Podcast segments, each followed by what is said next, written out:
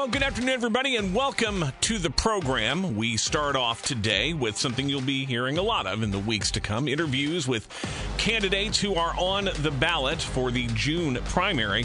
This one is particularly uh, interesting to me. It's someone I've known for a long time, and it's always great to see somebody who has spent years in broadcasting attempt to grow up and get a real job. So I'm uh, very pleased to welcome our next guest. He is a recently announced Republican candidate for Congress in the 13th Congressional District. Terry Martin is here with us this afternoon. Terry, great to have you on the program. Welcome. Well, thanks for having me, Jim. I appreciate uh, having my first interview as a candidate with you. well, it is great to have you here, and uh, and and great to uh, to see you uh, in this race. It is a crowded primary on both the Democratic and Republican side. So let me just start by asking, what made you decide to jump into this race and seek that nomination in the 13th congressional district? Well, in part it was because of redistricting. I'm in the 13th district. Rodney Davis was moved out, so there's no incumbent. And I was just uh, increasingly concerned about the direction of the country and thought with 30 years of covering national issues and state issues, I really had a lot of experience that I could bring to the table as a candidate and put forth my ideas before the people. It's a district that was ostensibly drawn to favor Democrats. It is uh, one of the most wildly gerrymandered districts, uh, perhaps anywhere in the country. Uh, do, you feel like it's an uphill climb to try to uh, uh win the GOP nomination and then run uh, as a Republican nominee in a district that is supposed to favor Democrats? I do feel it's an uphill climb, but I also think that this year uh, for all the reasons that I think the listeners would know. The price of food at the grocery store, the price of fuel when you put try to gas up your car, uh, just some of the crazy things we've seen happening, the open border, the uh, mess of withdrawing from Afghanistan. I think there's a lot of angst among the voters that they don't think, and we see this in the polling, uh, they don't think the country is going in the right direction. So I think it's a real opportunity for the Republicans to win what ostensibly was drawn by the Democrats to be a solid Democratic uh, district. I, I, want to jump right into uh, some of the issues. You uh, have laid out a bunch of them on your uh, social media account, things that would be a priority for you in this campaign. And I want to start with spending. You you talk about uh, the uh, federal spending that's going on. Obviously, we know we have a continuing problem with federal debt and, and deficit spending. Uh, but where would you cut? What would you do to try to get that spending under control? Well, Jim, one thing most people don't realize about 65% of the federal budget is not even controlled by the Congress. Uh, it's the entitlement programs, uh, welfare programs, and the interest on the national debt. So the problem we have is when you go to cut, only 19 cents of every dollar uh, outside of defense is controlled by the Congress. So we, we have a real problem, but we're going to have to do something about it.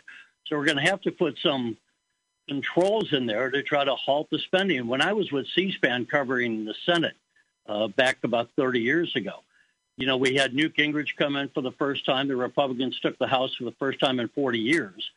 And what they did was just control the spending. I tapped the brakes so we weren't growing so fast in our spending. And it allowed the economy to grow and bring in more revenue. And that ended up producing four years of a federal budget in which we had an actual surplus. We had the national debt go backwards. So it, it's controlling spending, not necessarily cutting it, but not not having automatic increases. Would you uh, put those sorts of caps on entitlement spending, for example, uh, things like Social Security and Medicare? Uh, would you cap or reduce those areas of spending?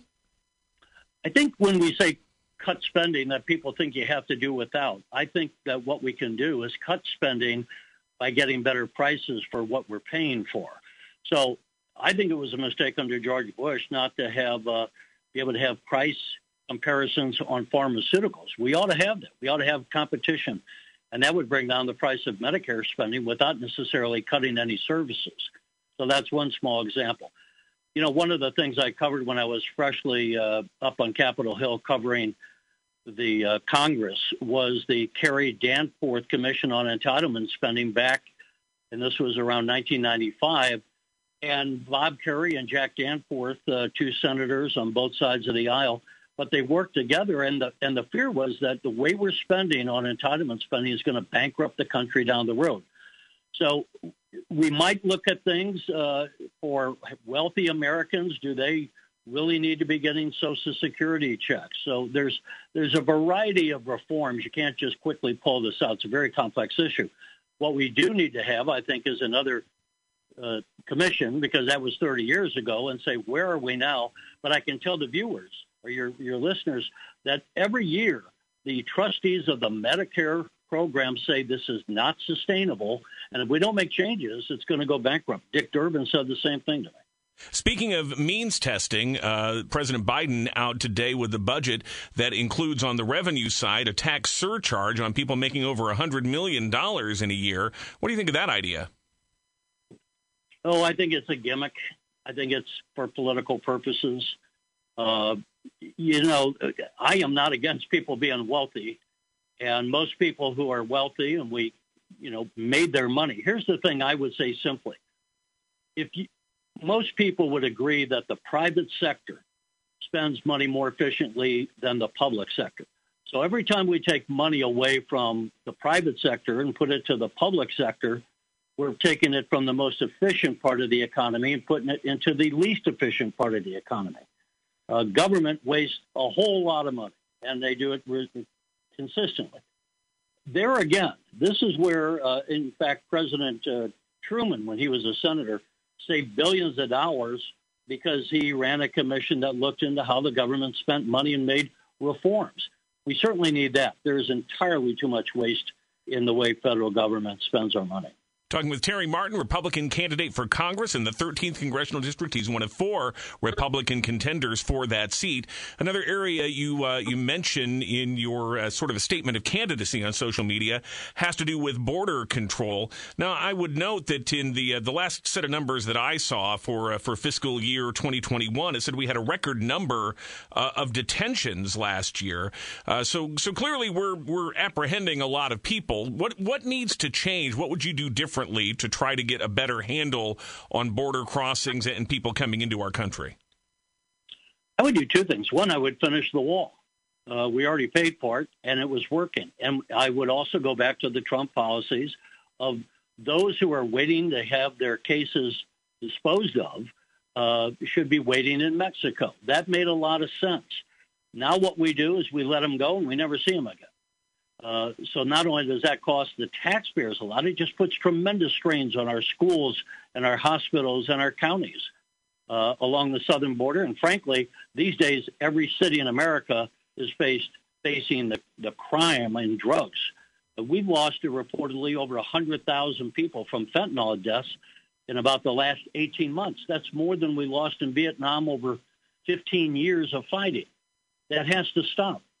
Uh, we're just losing the country with this. And then the other thing I would say is after we seal the border or put in legitimate controls, we need to rewrite our immigration.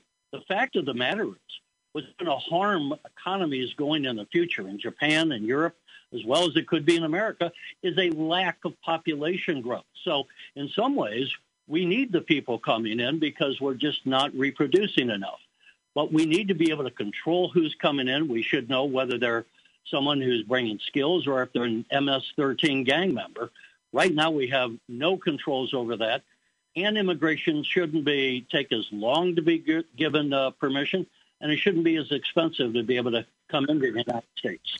You also list as a top priority election security, and yet realistically, there's very little documented uh, election fraud every year. It, no indication that it would have had any uh, impact on, say, the 2020 election or in most elections for that matter. Why is that a, a big issue for you, and what would you intend to do about it?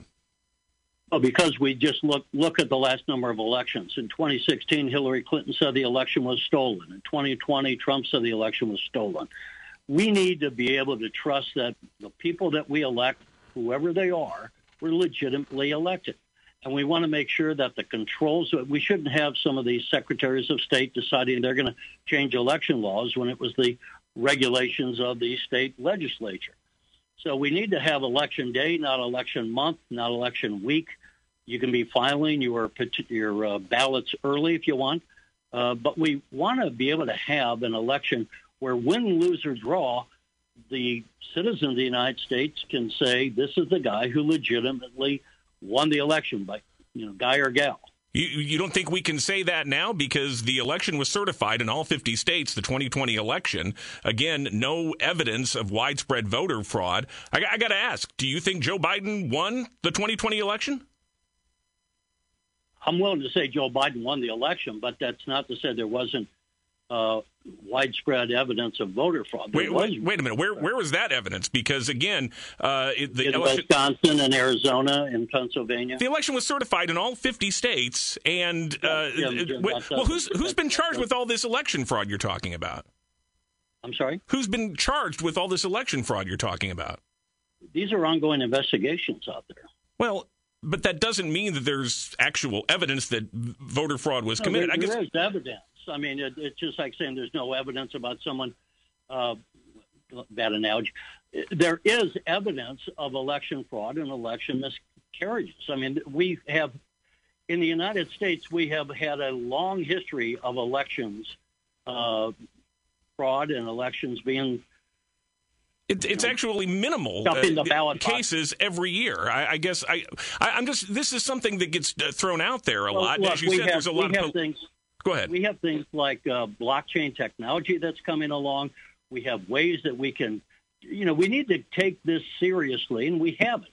We go into these uh, elections, and there's too much uh, in Chicago. Who's going to say there hasn't been election fraud in Chicago over the uh, decades? Uh, so this is something that we can address. We should address it. We need to have better accountability. Uh, there's been there's been all kinds of uh, malfeasance that's been reported. Terry, before we let you go, uh, um, um, part of your resume, in addition to your years working in broadcast TV, you noted working for C-SPAN, you have also for years run the Illinois channel, which is sort of a, a statewide public affairs equivalent of C-SPAN. What's the current status of, of that? Are, are you stepping away from that while you're campaigning? What's what's happening there? You know, it's kind of like uh, Paul Simon, who was a publisher of newspapers and ran for office. I'm I'm still, let's say, the publisher, you might say, uh, but um, we're covering as we as we largely have before anyway, uh, events. So it's a maybe a press conference, or uh, we did a lot of coverage this week federally now, which I can go back to what I did in C-SPAN uh, with Judge Jackson and the hearings in the U.S. Senate. Uh, so we're doing event coverage. I am not covering myself uh, I'll start a different channel for my campaign. But uh, the only time I would cover the 13th district would be if I was appearing as a candidate on a panel or in a debate with others. Otherwise, uh, Terry Martin running for Congress is not going to be part of the Illinois channel coverage. Terry Martin is a Republican candidate for Congress in the 13th congressional district. How do people learn more about your candidacy? Well, Jim, we're putting together. Uh, they can follow me on Twitter, and that's uh, at uh, at sign Terry Martin 2022. Uh, we have a Facebook page, Terry Martin for the 13th District, and we are about to publish uh, our website, terrymartinforcongress.com. You can take that URL down. We don't have it published as yet, but it should be up and posted in just a day or two. Terry, listen, really appreciate your time. Best of luck to you. Stay in touch through the campaign. Look forward to talking to you again soon. Thank you, Jim.